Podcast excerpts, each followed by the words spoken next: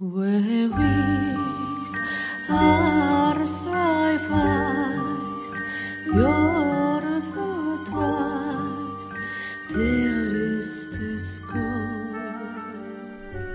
ぼ日刊階段山猫便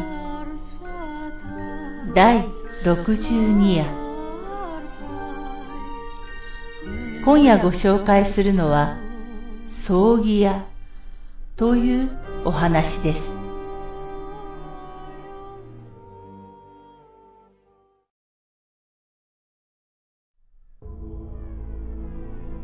札幌で老舗の葬儀屋 A の4代目の N さんの話。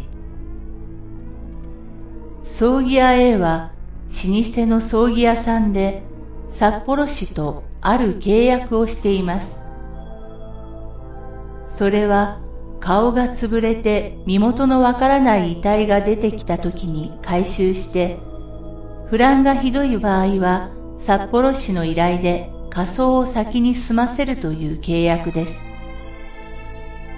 市の事業なので金にはならないが、先代からの言い伝えで反ボランティアで続いてきた契約らしいのです。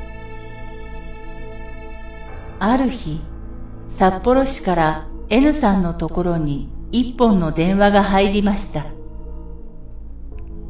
仏さん腐ってきたから焼いてくれ。N さんは病院へ遺体を引き取りに行きました。案の定、宝平峡ダムでの飛び降り自殺で、高いダムなどから飛び降りると人間は頭から落下するらしくて、頭頂部の皿を除いて全てが潰れてて、皿が脊髄神経だけでつながった状態の遺体だったそうです。ただ、体は割と傷んでなくて、20代の女性のものだったそうです。N さんは火葬場まで一人で遺体を運び、火葬を済ませてから骨を警察に預けて、いつものように取引先の葬具屋に向かいました。葬具屋に到着すると、そこのおかみさんが、あんた、何連れてきたの？こっち来て正座しなさい。縁というのは怖いもので、このおかみさんは社長と結婚するまでは除霊の仕事をしていたのです。導かれるように結婚したらしいのですが、で、正座して拝みなさい。あんた、南明さんか？南無阿弥陀仏か ?N さんは正座しながら半分わけもわからずに祈ったそうです。おかみさんは鈴のついた斧みたいなものを頭の上にかざして祈祷を始め出して5分後にバタッと倒れてダメだ休憩するで休憩5分。休憩後再開すると、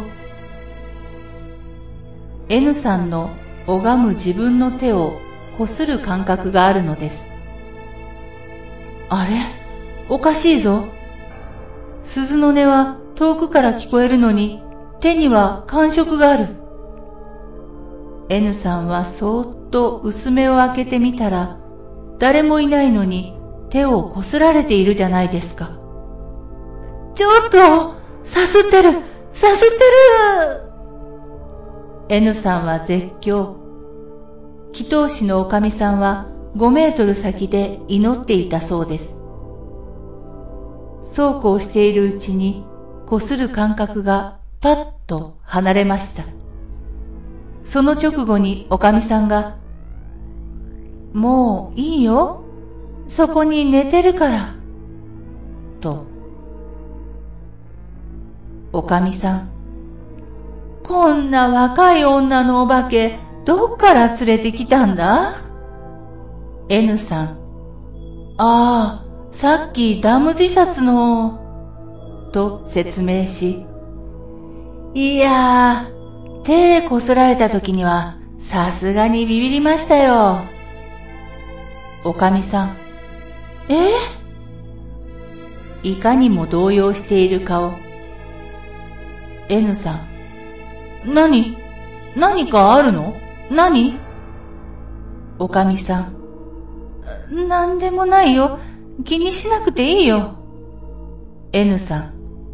何さ、教えてよ。おかみさん。違うんだよ。さすってたわけじゃないんだよ。実は、あんたの目の前で鬼のような形相の女が取りつこうとして、拝むその手を引き離そうと必死だったんだよ。拝むなって。さすがの N さんも凍りつきました。今までで一番怖かった体験だそうです。